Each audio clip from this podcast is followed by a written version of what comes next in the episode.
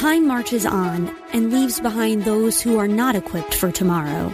We cannot predict what will happen in the future, but we at Regent University aim to prepare you for it. With world class professors and over 150 programs, the opportunities to find success in your field are many. So don't let tomorrow pass you by. The journey to your brightest future begins here. Visit regent.edu slash learn more. WTBN Pinellas Park. Up next is Verse by Verse, sponsored by Verse by Verse Ministries.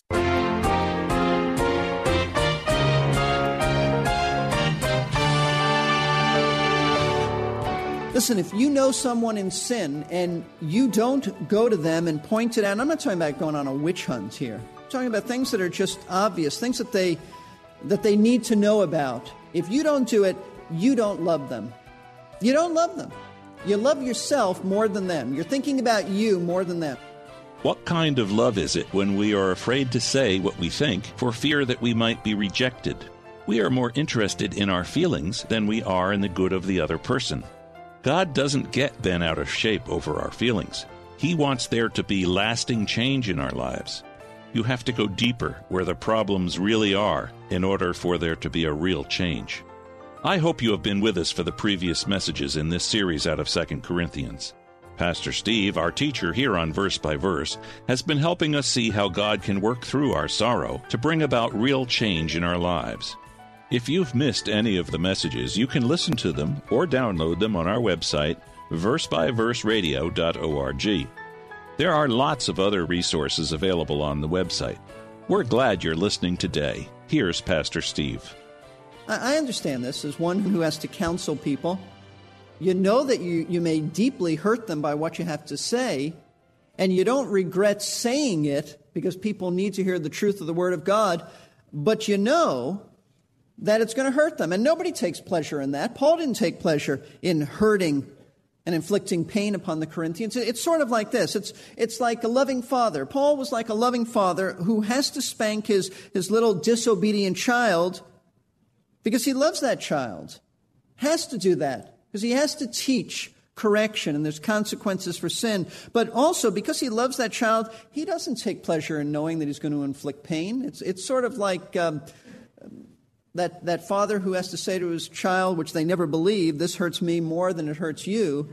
I tried not to say that, by the way, because I knew that wasn't true. It was going to hurt them more than it hurt me. But I also knew that honestly, it did hurt me to do that. Different type of pain. There's an emotional anguish to hurting a child. No, nobody wants to do that. But when you love someone, you must hurt them to help them. Someone may say, and, and, I, and I hear this, and I know this is the attitude of many Christians, then why inflict pain at any, at any time at all?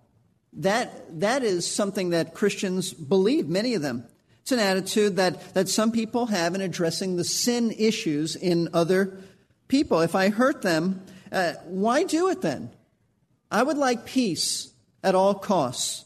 See, you want to understand Paul's heart here, and you want to understand what the word says. Paul's goal was not to bring continuous sorrow to the Corinthians and leave them in that state of perpetual sadness. That, that wasn't what he was saying. His ultimate objective was to bring temporary sorrow to the Corinthians over their sin so that their sorrow would result in repentance. And when they repented, their sorrow would vanish. And that is precisely what happened. Let's look at verses 8 and the beginning of verse 9. For though I caused you sorrow by my letter, I do not regret it, meaning I don't regret it now. Why, Paul? Though I did regret it when I sent it, for I see that this letter caused you sorrow, though only for a while. Literally, that expression for a while means for an hour. And he's not talking about a literal physical hour. It means that it was brief, a comparatively short time he goes on to say, I now rejoice. Not that you were made sorrowful, but that you were made sorrowful to the point of repentance. In other words, the reason Paul has no regrets now about sending such a strong letter, though it brought tremendous sorrow to the entire church, was because their sorrow was just brief, it was temporary, and it resulted in repentance. That's what Paul is teaching. Now, I want to pause here for a few minutes and pull out some important principles and appropriate applications and truths from this text. I think this is very important. First of all, it, it is significant to realize that Paul did not mind causing short term pain in order to produce long term good. That's very important. He did not mind bringing the Corinthians sorrow for a brief time if their sorrow was to lead them to repentance. Now, what does that say to us? This is very pertinent. It says that if we really love someone, really love someone with biblical love, as Paul loved the Corinthians, then we're going to have to wound them with the truth and pointing out their sin. That's right. This is precisely what the writer in Proverbs means in Proverbs 27 6 when he says, Faithful are the wounds of a friend. It is someone who is a true friend who will love you enough to wound you with the truth. But the kisses of an enemy are deceitful. It is your enemy, not someone who loves you, who will deceive you and tell you everything is okay with you when it's not okay with you. You do have to wound people in order to help them because sorrow is a prerequisite to repentance. Nobody ever repented without grief over their sin. And nobody ever had grief over their sin unless their sin was pointed out to them. But you know, there are many Christians who are not willing to do this. I, I know that. I know that though I'm going to be strong in preaching this, and I've said it to people privately, they will not do it. They won't do it. They would rather avoid the consequences of having someone be annoyed at them for pointing out their sin or the consequences of causing pain by confronting them about their sin. And they just won't do it. But I want to tell you something, and I'm going to hurt you to tell you this. If you avoid pointing out a fellow believer's sin because you don't want them to feel bad, then at least be honest about it. You do not love them like you think. You are deceiving yourself. You do not have their best interests at heart. You may say that you love them, but you do not love them because if you truly love them, you would want them to repent because that is what's best for them. What you really are concerned about is yourself more than them. What will they think about me? What will be our relationship after? I don't want to make them cry. So you really you don't you don't love them. Paul loved the Corinthians. And he took the consequences. Even if the whole church rejected him, he still told them the truth in love. In fact, if you look back, look back at 2 Corinthians 2 4, and let me read the whole thing to you again.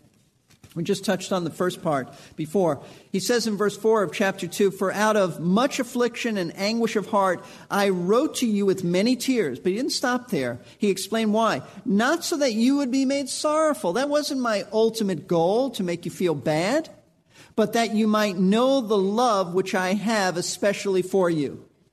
O Corinthians, though I made you feel bad, understand behind that was a heart of love that cared about you. Who else would tell you this but someone who loves you? If I didn't care about you, I'd say everything's cool, everything's fine. You're okay. Listen, if you know someone in sin and you don't go to them and point it out, I'm not talking about going on a witch hunt here. I'm talking about things that are just obvious, things that they, that they need to know about. If you don't do it, you don't love them. You don't love them. You love yourself more than them. You're thinking about you more than them. Now, I know that, that though this is what the Word teaches, I know some will not do that. But I hope that those of you who are open to the Word of God will do that and won't justify it and won't try to explain it away and, and won't let your emotions control what to do. Let the Word of God control what you do. You say, well, it's awkward.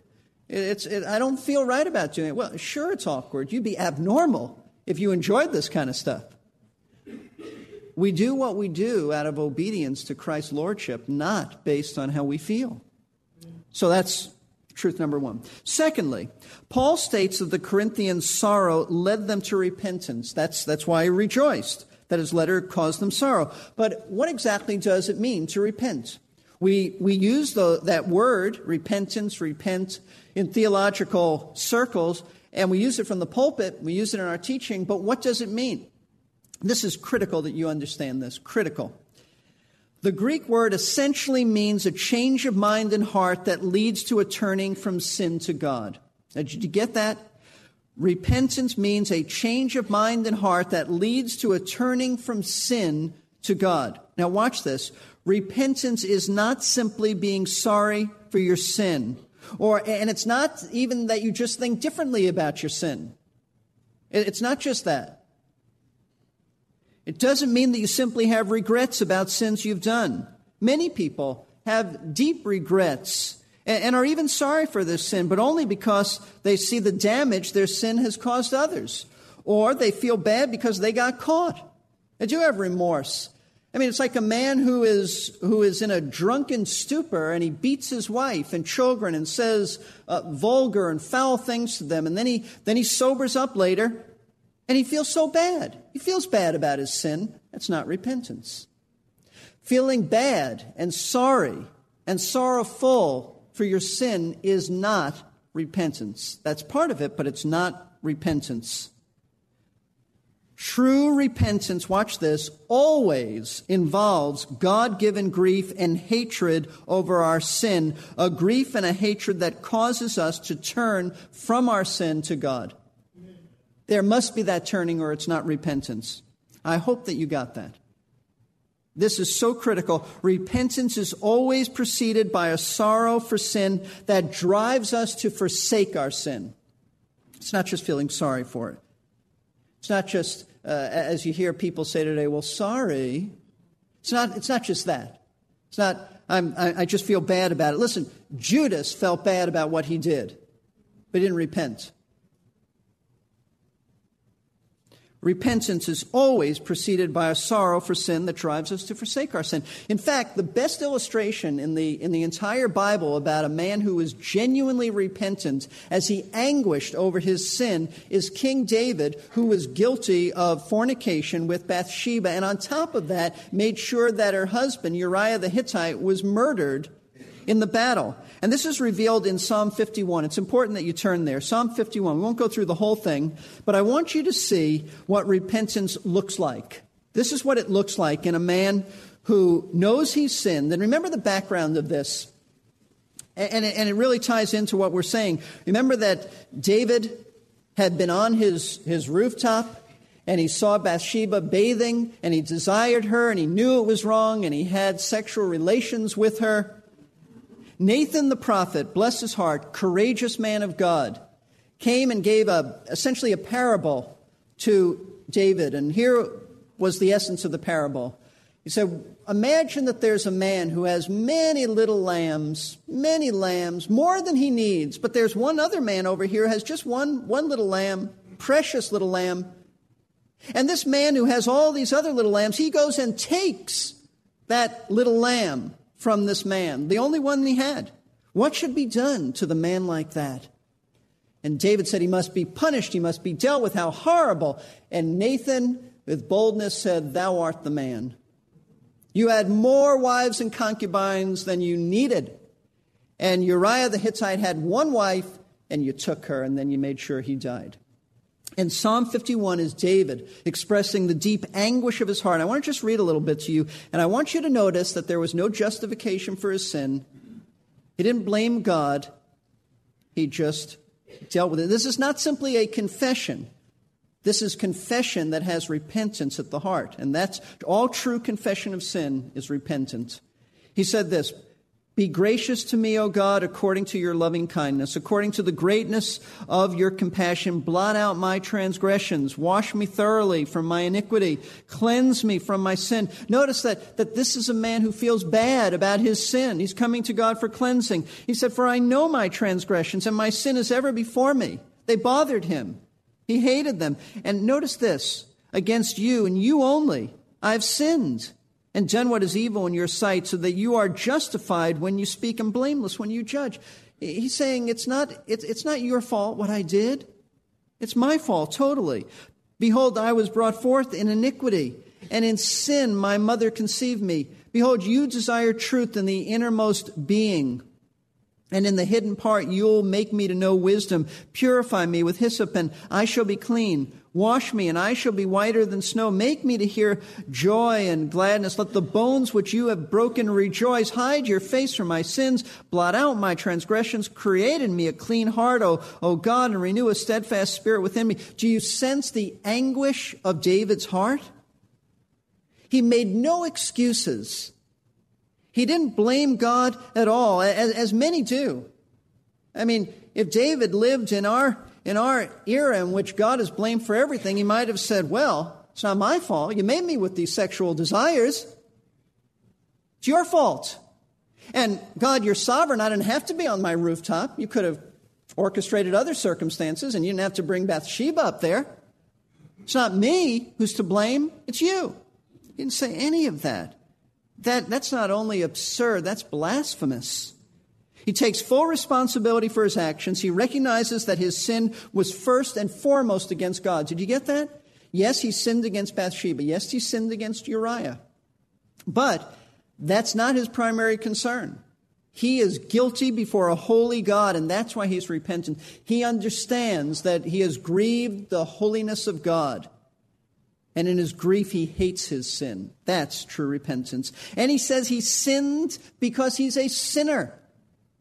Not because of circumstances. He sinned because by nature he was a sinner. He said, I, I was, I'm a sinner from my mother's womb. Lord, I'm a sinner. That's why I need cleansing. See, David was not like many who merely feel bad because they were caught and they tell God they're sorry, but they have no heart to forsake the sin that they've been involved in. Sorry does not cut it.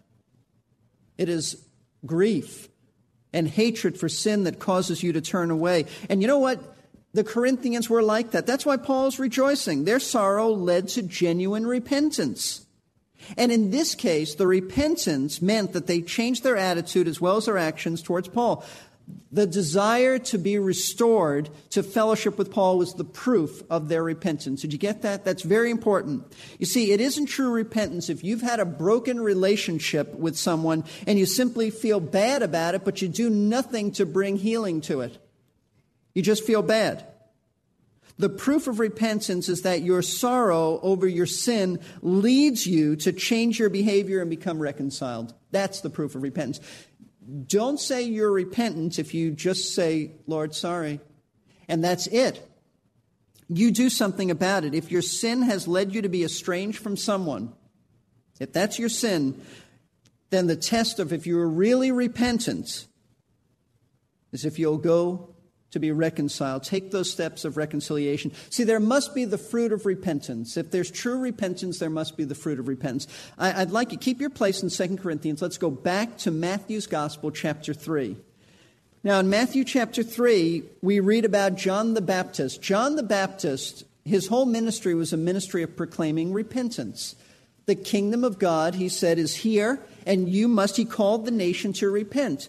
Uh, the baptism that he did was not uh, believer's baptism. Believer's baptism, what every Christian should, should do to confess before men that they've come to faith in Christ. But John's baptism was a baptism saying, in essence, I have repented of my sin, I've turned from my sin, I am awaiting the coming of the king and the ushering in of the kingdom. And he says in verses 1 and 2, it says in, in Matthew, Now in those days, John the Baptist came preaching in the wilderness of Judea. Here was his message Repent, for the kingdom of heaven is at hand. It's not particularly difficult to understand. And you know what? Many Israelites repented. Verse 5 then Jerusalem was going out to him, and all Judea and all the district around the Jordan, and they were being baptized by him in the Jordan River as they confessed their sins. Now, watch this, verse 8. But when he saw many of the Pharisees and the Sadducees, those would be uh, some Jewish religious leaders from two sects, the Pharisees, the Sadducees, coming for baptism, here's what John said. He said to them, You brood of vipers. Who warned you to flee from the wrath to come? See, John recognized that they were not repentant. They did not have repentant hearts. And that's why he says in verse 8, therefore bear fruit in keeping with repentance. What he's saying to them is, you religious hypocrites, you think because of social and religious pressure that you're going to be baptized by me? I'll not have a part of that absolute hypocrisy because you do not bear the fruit of repentance. The fruit of repentance mean means that, that if there's no if there's genuine repentance it will always manifest itself in righteous behavior. And john knew that they didn't have that. A person who says i will repent does something about it. If you're if you're estranged to someone true repentance is demonstrated in that you get that straightened out with them there always is the godly manifestation that comes from true repentance. And you know why? Paul tells us as, he, as we look at verse 9. Paul clarifies, he explains, verse 9 of 2 Corinthians 7. I now rejoice, not that you were made sorrowful, but that you were made sorrowful to the point of repentance. And here's the explanation. Here's why it had to come. For you were made sorrowful, watch this, according to the will of God. Literally, in the Greek, it means according to God. But the thought here is according to the will of God. It's of God, so that you might not suffer loss in anything through us. Made sorrowful according to the will of God means that God is the one who works in our hearts and brings us this sorrow, this grief for our sin that leads to repentance. It means that it is God's will, it is always God's will that believers repent of their sin. God is the one who grants it. In fact, in 2 Timothy chapter 2 verse 25, Paul speaks about that that the servant of the Lord he says must not be argumentative. He must be gentle. So he deals with people as God perhaps will grant that person repentance. It's God who grants it. It's God's will that believers repent of their sin. But, but someone may say, but why? Why is it so important? When you know Christ, why, why, why do you have to walk such a straight and narrow path? Why does God really care whether we repent or not? After all, we're saved, we're saved forever. Why is it so important? Notice the last phrase of verse 9. So that, here's his explanation, here's the reason. So that you might not suffer loss in anything through us. What loss is Paul referring to? He's referring to some loss. If you don't repent, there's something you lose. Well, we know that he can't be talking about salvation because the rest of the Word of God tells us that our salvation is permanent. It's forever. It's eternal. So he can't be talking about loss of salvation. You know what he is talking about? He's talking about the, to, to lose the richness of the Christian life.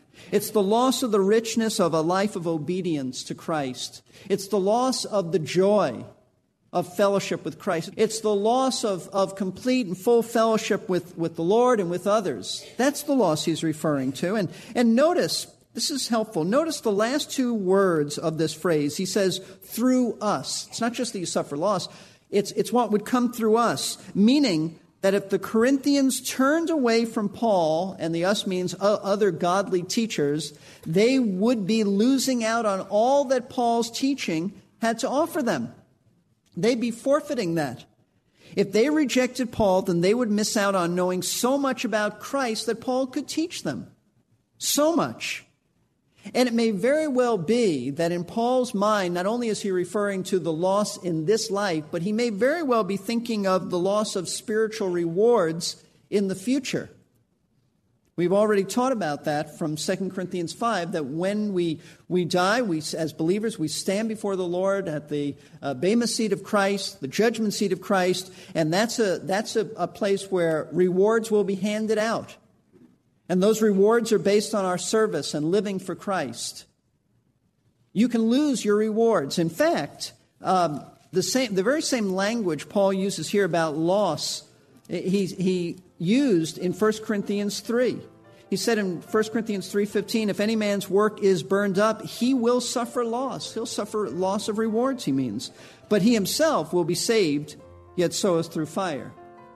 We're not saved by our works, but you would lose rewards. There used to be a popular song that said, Love means you never have to say you're sorry. That would only be true if we were all perfect. I am certainly not perfect, and I doubt if you are either.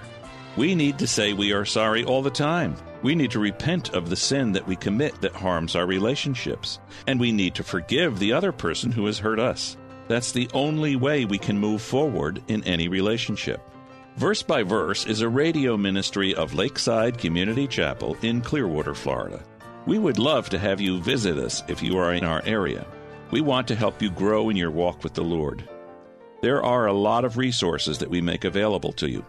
Call us for more information at 727 239 0306 or look on our website, versebyverseradio.org.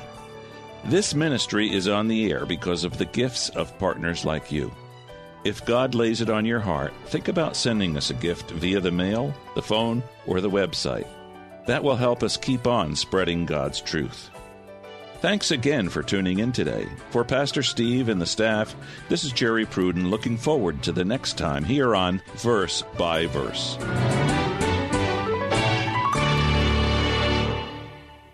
You've been listening to Verse by Verse, sponsored by Verse by Verse Ministries. This program was pre recorded. To learn more, including how to donate to this ministry, visit versebyverseradio.org. That's verse W262CP.